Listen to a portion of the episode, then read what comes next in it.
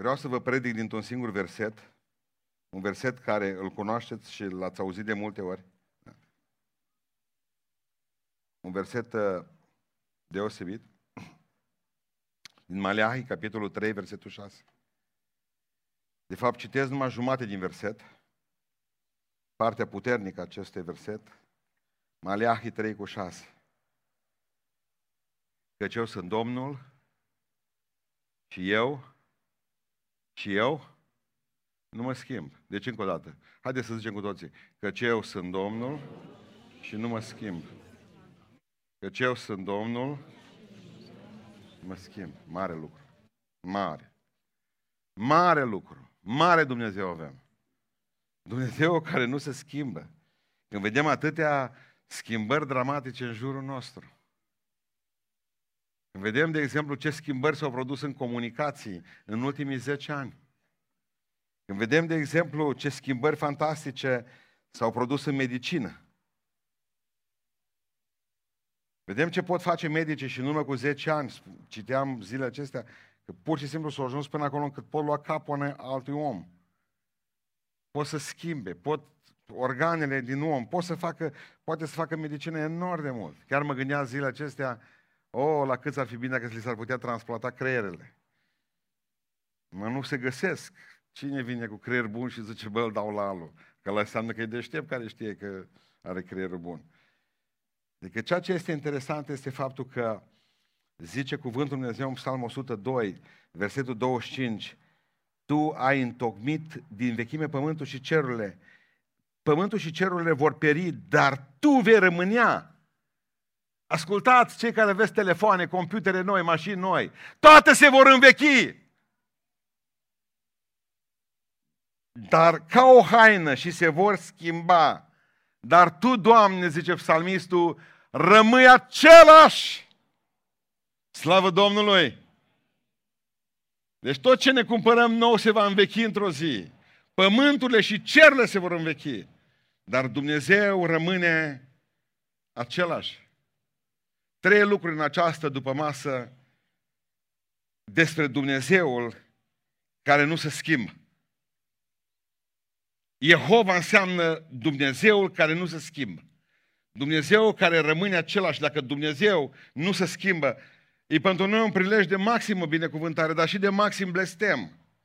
Pentru că înseamnă că Dumnezeu este suveran și mai ales este Dumnezeu care este liniar din punctul acesta de vedere. Și atunci pentru cei buni, neschimbarea lui Dumnezeu înseamnă un lucru bun. Dar pentru cei răi, faptul că Dumnezeu va pedepsi până la urmă păcatul ăsta, înseamnă un lucru rău.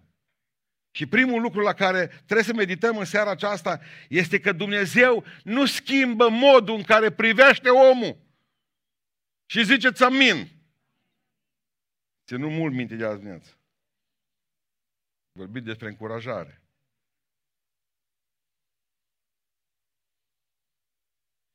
Știți ce mă, mă, mă, mă încântă pe mine? Este că Dumnezeu l-a iubit pe Adam cu aceeași intensitate și înainte de a păcătui și după. Dumnezeu nu schimbă ceea ce simte pentru mine. Mi-aduc aminte când eram copii mici, când ne întrebau mereu, pe cine iubești mai mult? Pe mama sau pe tata? Și această gradare a iubirii mă termina. Această scală, pe tine te iubesc mai mult decât pe ceilalți frații ai tăi. Dumnezeu nu-și poate permite asta. Dumnezeu nu poate iubi mai mult sau mai puțin. Dumnezeu iubește la fel. Spune cuvântul lui Dumnezeu că atât de mult a iubit Dumnezeu ce? Pe pocăiți, pe sfinți, Parsenie Boca. Atât de mult a iubit Dumnezeu lumea, atât de mult. Spunea tot maestere Eckhart, pe care îl citam de dimineață, spunea, Doamne, când mai iubiți l-am întrebat pe Iisus Hristos într-o noapte unei vedenii. Și el spunea că Iisus n-a zis nimic, nu a făcut atât. Atât te-am iubit.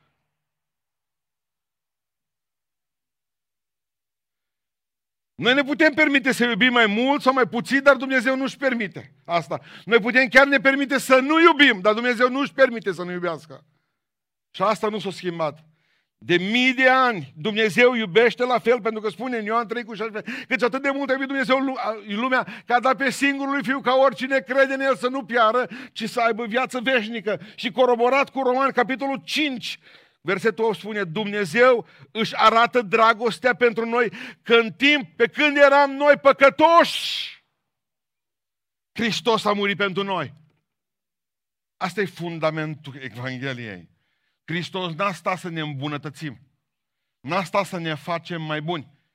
Hristos iubește pe cei ce s-au botezat, se botează astăzi, cum la fel de mult îi iubește pe cei pe care i-a respins astăzi la botez. Hristos iubește pe cei care au stat toată săptămâna în poște rugăciune și la fel de mult iubește pe golanii care stau în cort acum. Dumnezeu iubește pe Sandu Jula și pe ceilalți slujitori care își fac treaba la televiziune, ca și pe șmecherii de frați care nu fac nimic în biserica asta. Și au plecat acasă și au umplut burțile la 12 jumate și nu e interesat să stea vreunul dintre ei de pază. Culmea mai, Dumnezeu iubește la fel pe toți. Și mă nervează câteodată. Nu se schimbă Dumnezeu. Nu se schimbă Dumnezeu. Aud mereu Că nu mă iubește Domnul. Sau, aud mereu, nu mă iubește nimeni. Ba da, te iubește El. Și tot iubește pe tine de mii de ani. Și te iubește și acum, și când vii de la discotecă. Și părinții tăi nu te mai iubesc. Dumnezeu n-a schimbat ce a spus de pe, de pe gura Lui. El nu poate iubi mai puțin sau mai mult. Țineți minte de tatăl fiului risipitor. La fel de mult și-a iubit fiul înainte de a pleca de acasă, ca și după ce a stat pleca la porci, ca și atunci când s-a întors acasă. Aceeași iubire. Și atunci când nu i-a dus niciun fel de rușine, și atunci când l-a umplut de rușine.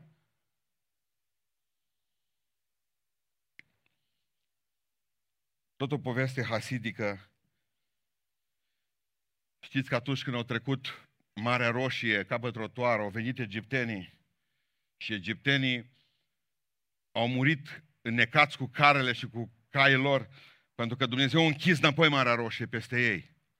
Și has, uh, uh, înțelepții evrei spun într-o poveste în aceasta uh, hasidică că au început îngerii să danseze în cer de bucurie când au văzut că toată armata, uh, toată armata egipteană este și dansau toți și la un moment dat a întrebat Arhanghelul Mihail, tot dansând acolo de bucurie că Dumnezeu a dat-o și că poporul său Israel a fost uh, binecuvântat și coreșit în pe loc sfânt și că deja ăștia la alții morți toți și zice, unde e Dumnezeu?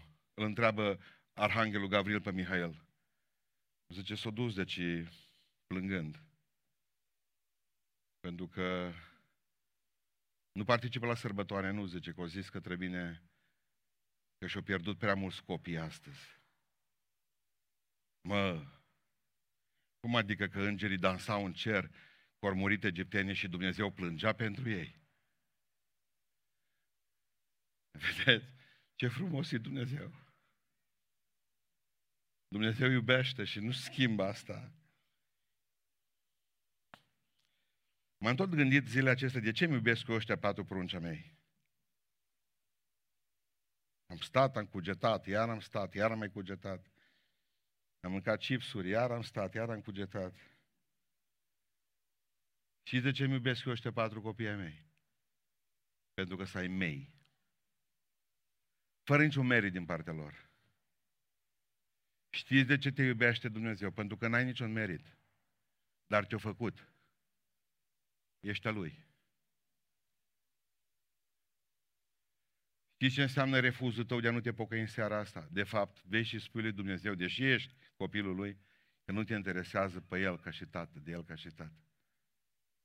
De fapt, plecarea în ea de un fel de respingere a Tatălui până la urmă nu de respingerea tatălui spre tine. Dumnezeu nu-și respinge fiii, dar fiii își resping tata. De aia pleci în iad astăzi, dacă nu ești atent. Și de ce mi iubesc copiii? Pentru că să mei. N-au niciun merit. Absolut niciunul. Dar iubesc pentru că să mei. Nici unul dintre voi de aici n-ați avut un merit dimineață să luați cina. Ziceți amin.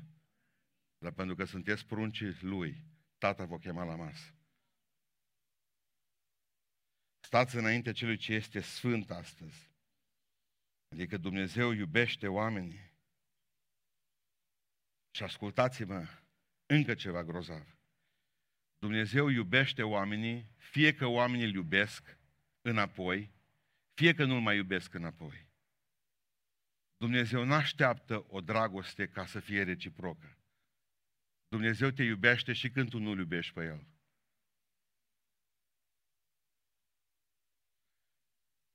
Când a plouat acum, există sfinți care au pus uh, ceva în pământ și așteptau să se moaie pământul. Și aveam nevoie de ploaie aceasta ca de aer.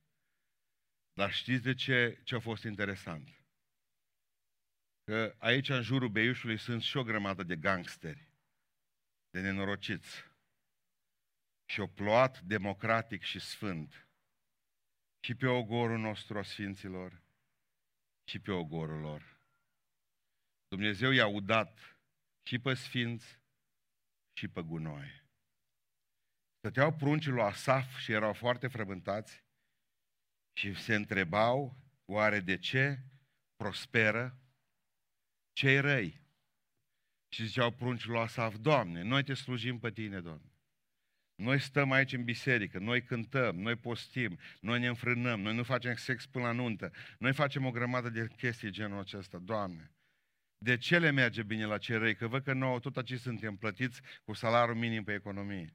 De ce la ăștia buni, la ăștia răi le merge bine? Știți de ce le merge la cei răi bine? Vreți să vă spun de ce? La cei răi. Știți de ce le merge la gunoaie bine? Pentru că Dumnezeu îi iubește. Nu o să nimeni amin. Gata, salut. Am nu mai încurajăm asta. Pentru că teologic enervează. După aceea, din punct de vedere logic, enervează. Așa că enervează. Normal trebuie Sfinții să aibă tratament preferențial. Dar ascultă-mă, tu care ai tratament preferențial pentru cei doi copii, unul vine la biserică și unul vine la cercel, cu cercel urete. S-ar putea ca pe ăla cu cercel să nu-l iubești foarte tare, dar Dumnezeu nu-și permite luxul ăsta. Dumnezeu îi iubește pe toți la fel. Și pe buni și pe răi. Tu ești Domnul și tu nu te schimbi. Eu sunt Domnul și eu nu mă schimb. Și când eu zic că iubesc, atât de mult iubește Dumnezeu în lumea. Iubesc, zice Domnul, punct. Al doilea lucru care nu schimbă, Dumnezeu nu schimbă modul în care percepe păcatul. Amin, Sfinții. N-ați vrea să veniți voi în locul meu să predicați. Să strig eu amin de acolo de sub umbră. Dumnezeu nu și-a schimbat modul în care se uită la păcat. În urmă cu șase mii de ani, dacă vă aduceți aminte, mama noastră Eva a păcătuit. Da? Vă mai aduceți aminte? Și cu tata nostru Adam au păcătuit. Și știți ce este extraordinar? Este că de atunci și până astăzi, Dumnezeu tot așa privește păcatul de rău. Tot așa. Îmi vei spune, dar puteau să spună alții. Acum, e doar un măr mușcat. Ce atâta zarvă? Ce Dumnezeu pe mine mă doare mărul mușcat. Pentru că în spatele mărului mușcat se ascunde păcatul neascultării. Și Dumnezeu tot așa privește astăzi păcatul ăsta. Că nu ascultă fiul de tată, că nu ascultă soția de soț, că nu ascultăm de autoritățile noastre, că nu ascultăm de o grămadă de lucruri atunci când lucrurile sunt după Biblie, nu când sunt contra Biblie, că atunci nu ascultăm de nimeni, decât de Dumnezeu. Dar Dumnezeu nu suportă păcatul ăla. Și ce a fost păcatul în urmă cu șase mii de ani, și astăzi e păcat. Voi numiți-l cum vreți, greșeală. Dar Dumnezeu spune, păcat, eu nu mă schimb. Dacă am condamnat Sodoma și Gomora, pentru că erau homosexuale, sau cum să zice? Așa se zice. No, bun, le condamn și astăzi. Voi vă schimba, nu eu, zice Domnul. Căci eu sunt Domnul și eu nu mă schimb. Păcatul e tot așa. De, de la Adam încoace ne naștem păcătoși. Tot încercăm să înfrumusețăm păcatul. Să-i punem un nume mai frumos, dar rezultatul păcatului rămâne același, indiferent cum, cum, cum îl, îl plastichez.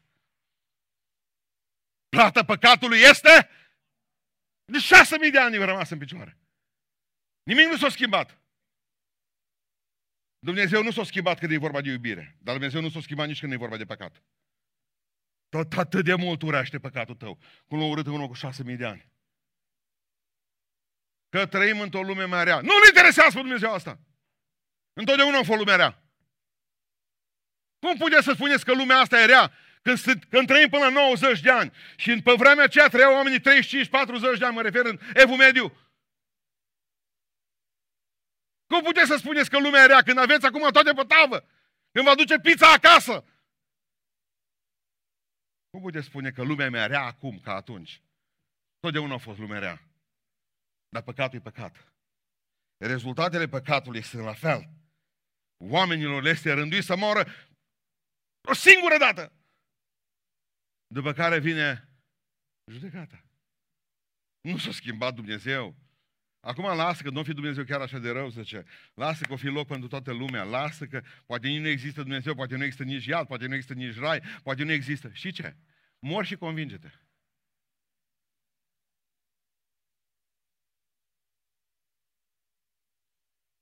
Încerci? Asta e ruletă rusească, omule. Învârți un butoiaș cu pistolul la tâmplă. Tu te joci cu veșnicia ta, aici nu e vorba de viață.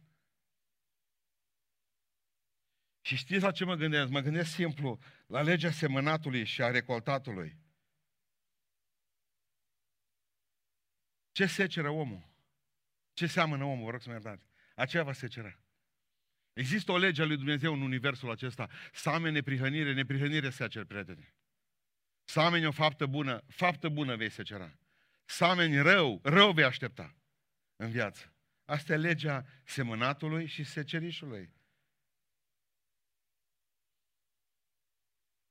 Știți, știți cum vine păcatul ăsta noi? Că noi îl lăsăm să vină până la urmă noi. Știți care e cea mai satanică pasăre de pe fața pământului? Cucu.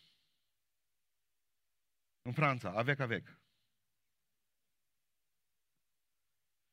Știți ce dracu gol cucu? L auziți din martie, aprilie până până iunie, după aia e tăcut, nu are treabă cu nimeni. Cucu este o satană de pasăre pentru că E cam singura pasăre din lume care nu-și clocește ouăle. Le pune în alte cuiburi. Și miile de ani de transformări în cadrul acelor specii, Cuco a dovedit a fi satană după satană mai mare. De exemplu, și-a luat o înfățișare dură, urâtă. Atunci când vine cu ou, să strâmbă la cotobatură, de obicei la păsărele astea mici săracele, care au un cuib atâta. Și acolo vine el să-și pună ou. El e de cinci ori mai mare decât cotobatura. Își plasează un ou între cele patru ou, ou, ou ale codobaturii. Dar ia o fățișare de vultur. Și mai făcut în ceva, în câteva mii de ani de adaptare. Și o colorat ouăle în așa fel încât seamănă cu ale codobaturii. Sau altor păsări mici își pune ouă acolo. Vă rog să fiți atenți pentru că ce vă spun trebuie să vă rămână întipărit. Își pune ouă acolo. Așa e făcută specia asta de cuc, că puiul de cuc iasă primul. O urățenie, numai când îl vedeți. Și acum să vedeți pe satana din el. Cum o ieși din cuib, din ou, primul lucru pe care încearcă să-l facă este să distrugă frață vitregi. Și atunci ce face? N-are nimic pe el, încă e orb. Începe să arunce ouăle fraților din cuib. Să rămână numai reajele. Până aici ați înțeles ideea? Să vedeți cum se sfrământă, tot e transpirat pe sub suor, treburi, miroase acolo, aruncă tot și rămâne singur și satanic. După aceea cască gura. Atâta stă cu ea căscată până când își omoară părinții de stres. Pentru că codobatura și celelalte păsări care sunt, ele nu înțeleg, n-au cum să înțeleagă, numai că e gură deschisă, trebuie hrănit până mor. E de cinci ori mai mare decât cuibul. Cuibul e atâta cât pumnul și cuib, cu, cu crește până rupe cuibul, nu pleacă de acasă. Există poze cu el pe net, că e atâta de mare, Și mamă să e atât de mică, epuizată, nu mai poate. Îți ca feciorie de 35 de ani care nu mai pleacă din casă.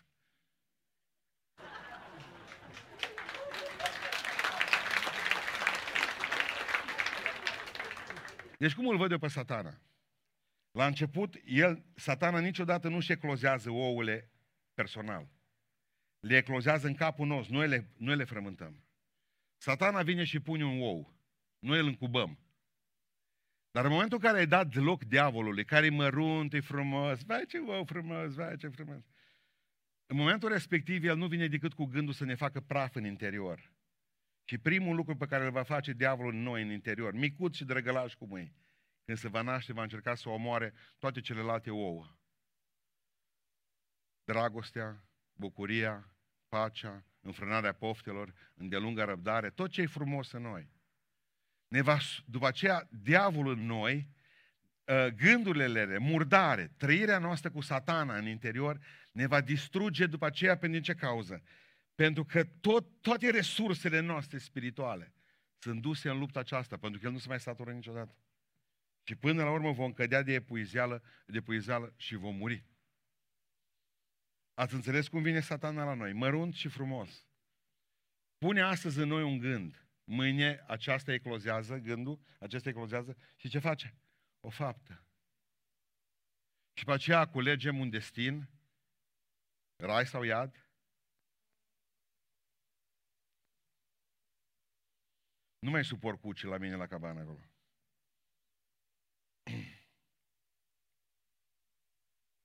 Omul până la urmă face, și ce veți face cu predica mea asta? Ce veți vrea de aici?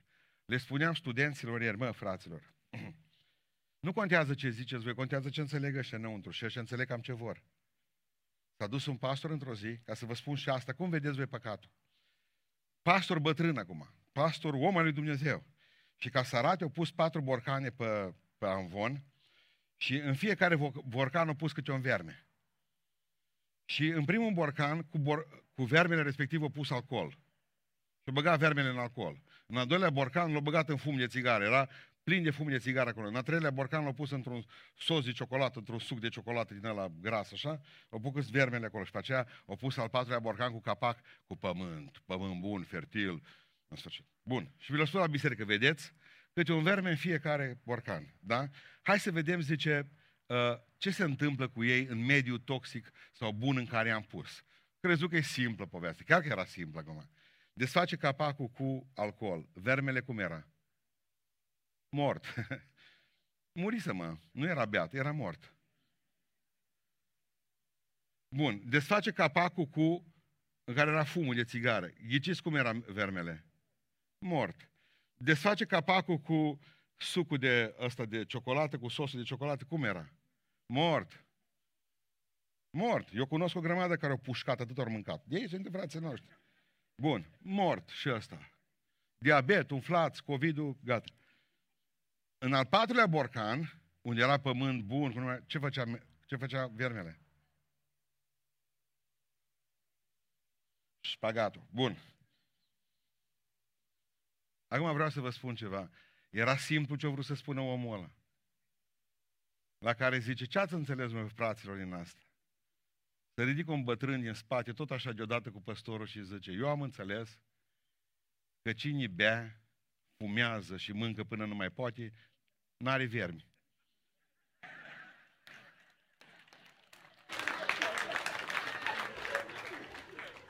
Nu contează ce spunem noi, contează ce ți-a pus satana ție în cap. Tu vei pleca de aici cu adevărul strâmb al tău, nu cu al Sfintelor Scripturi.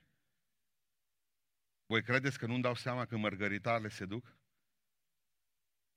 Voi credeți că atunci când vreți să faceți un păcat, nu găsiți căi să-l disculpați păcatul respectiv, să spuneți că toată lumea îl face și că nu e așa de rău, că și alții, că nici șeful nu... Auzi de ce fur tu pe șef? Că și șeful ce fură pe din salar. Nu-ți dă cât meriți.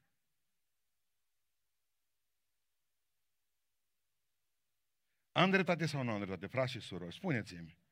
Nu mi-o dați dacă nu am. Dar voi plecați de aici cu ce vreți. Pentru că dacă ați venit de acasă ca să nu vă tulbure nimeni, așa o să plecați. Dar dacă ați venit cu inima deschisă să spui, vorbește, Doamne, schimbă-mă, Doamne. E atât de simplu adevărul lui Dumnezeu. Și voi, tot pentru voi și tu voi răstălmăciți adevărul acesta? Ce faceți cu el? Ce faceți cu el? Că Dumnezeu nu s-a schimbat. El tot așa numește păcatul păcat. Nu veniți să spuneți mie că Dumnezeu va judeca altfel. Și am auzit pe mulți că Dumnezeu va, va judeca oamenii din 2020 mai greu, ca ce, mult, mai, mult mai ușor decât pe ceilalți din anul 1900, pentru că ei nu aveau nici cum să păcătuiască și povești de genul acesta că era lume mai bună, că nu era televizor, nu era Facebook, nu era internet, nu erau prostii. Ascultați-mă, nu. Noi vom fi judecați mai aspru, că am avut mai multă lumină, fraților. Ei din 1900 nu au avut Biblie cel mai mult, au trăit datorită conștiinței. Dumnezeu va judeca aspru lumea aceasta și tot mai aspru. Dar cert este că dacă de șase mii de ani Dumnezeu nu s-a schimbat cu privire la, la iubire, Dumnezeu nu și-a schimbat nici orientarea cu privire la păcat. De aceea, ce-i păcat, ce-a fost păcat în urmă cu 2000 de ani și astăzi e păcat. Când, când, când, când a erupt uh, muntele Pinatub din uh, Filipine, i-au prins pe nepregătite pe oamenii aceia și o, o bază americană a șters-o de pe fața pământului și, mii de, și zeci de oameni, sute de oameni au murit, vă rog să mă iertați. Și știți ce a spus primarul uh, orașului nenorocit? O zis, știți de ce nu a nenorocit vulcanul ăsta? Pentru că de câteva sute de ani el nu mai e rupt. Și noi nu l-am mai privit pe el ca pe un vulcan dacă nu a pușcat. Ci l-am privit ca pe un munte. Ascultați ce a zis primarul. Și de un munte nu are voie să-ți fie frică. De atâtea, de atâția zeci de ani Dumnezeu tot a tăcut cu tine. Mă, ai plinit 20 de ani, 30, 40, 50 și nu a zis Dumnezeu nimic. Și ai crezut că Dumnezeu e orb, că Dumnezeu e surd, că Dumnezeu nu există. Vine o zi, vine o zi. Faptul că a tăcut de atâtea ori nu înseamnă că nu e rupe într-o zi Dumnezeu. Pentru că cel de-al treilea punct al meu, și e frumos și cu asta e minunat, nu vorbesc despre judecată. Dumnezeu nu și-a schimbat planul de mântuire. Eu sunt Domnul și nu mă schimb. Dumnezeu nu s-a schimbat așa cum privește iubirea. Nu, tot așa ne iubește pe toți. Dumnezeu nu s-a schimbat ura față de păcat. Tot așa urăște păcatul ca atunci. Că Dumnezeu ca nu se schimbă. Dar Dumnezeu nu și-a schimbat nici planul de mântuire. Același plan de mântuire. Isus! Dragilor, Adam ce prin ce a fost mântuit Adam?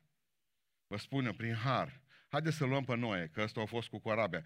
Prin ce a fost mântuit Noe? Ziceți. Prin corabie. Nota 4, cine a zis corabie? Tot prin har. Bun. Moise, cu o scris niște table de piatră, prin ce a fost mântuit? Prin lege, nu? Este o fost lege, da? Prin lege mântuit? Da? Nu, tot prin har. Bă, că învățați încet de simplu cu voi.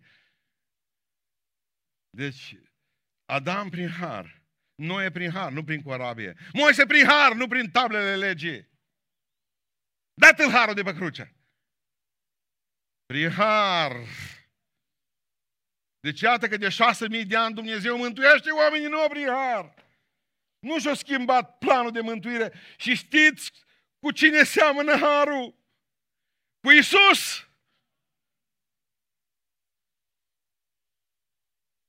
Și ce spune în planul de mântuire? Simplu. Cine crede și se botează, ziceți, un beau apă, a fi mântuit.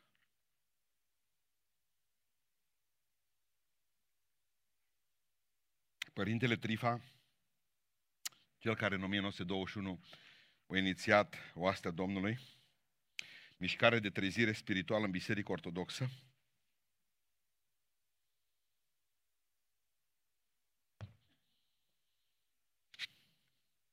Așa se face și cu păcatul.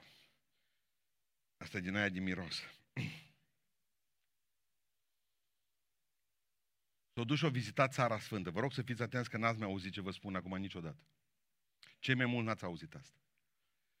O vizitat țara sfântă și și-o dus apă din Iordan.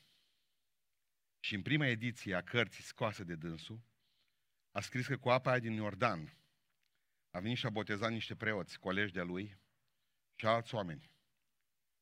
Ce s-a întâmplat că de la prima ediție părintele a murit după aceea și a doua ediție deja lucrurile cele erau scoase afară. Și acum vorbesc puțin de botez. Doar cine crede și se botează va fi mântuit. În schimb, descoper săptămâna trecută, știam că am mai scris undeva lucrurile acestea. Descoper săptămâna trecută o carte pe care vă dau un format electronic. Se numește Pe urmele Mântuitorului. Despre aceeași vizită pe care Părintele Trifa o face, o face în Țara Sfântă, în Israel. Și acum vă citesc în momentul în care ajung la Iordan.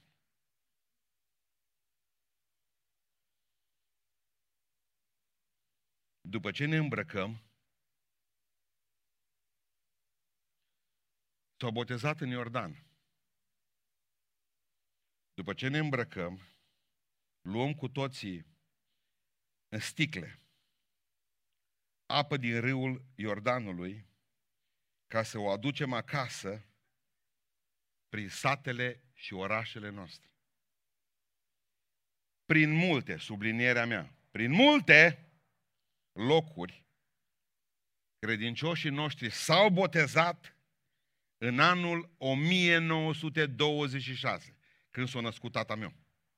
26. Cu apă din Iordan.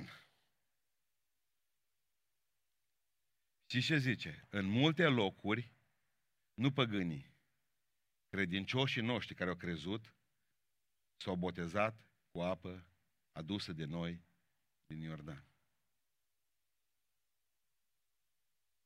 Mai târziu, cine a pus mâna pe oastea Domnului, o șters cam tot. Dar planul de trezire a lui Dumnezeu pentru România a fost așa. Să crezi în Isus Hristos și să te botezi. Punct. Pe urmele Mântuitorului se numește cartea. Ai vrea să închei seara aceasta spunându-vă că bine ați făcut ce ați făcut. Și știți, rob netreabnici sunteți că vă botezați. Rob netreabnici. Nu am accentuat botezul niciodată. Dar accentuez credința, pentru că credința te va duce la botez singur. Pentru că omul care are credință e un om ascultător. Punct.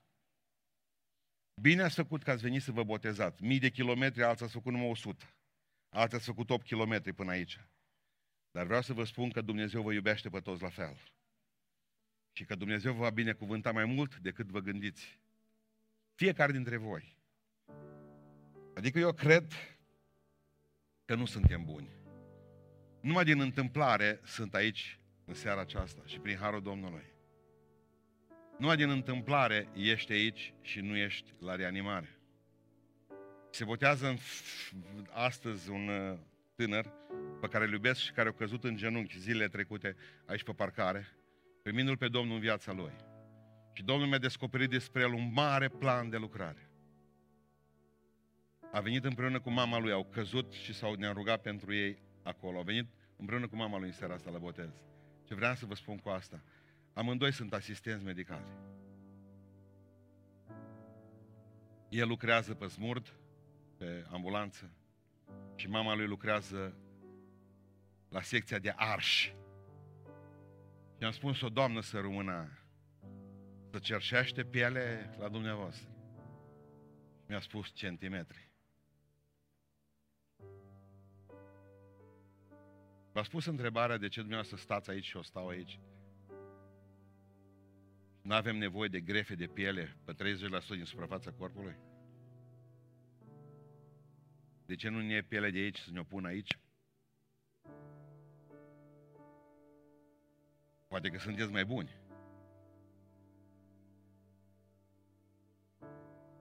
În timpul marii crize, în 1923, un american bogat care avea o fabrică de pantofi s-a hotărât să facă un lucru și cu asta închei. A zis că 200 de kilograme de făină la fiecare om care n-are acasă câinii, nu, asta e simplu care nu fumează și care nu bea. Au făcut anunț și au rămas cu făina întreagă. O avut acasă câini, el nu suporta câinii, o fumau, o beau. Hristos a venit să ne dea mântuirea fără să zică dacă. Hristos te iubește fără dacă. Hristos iubește, punct.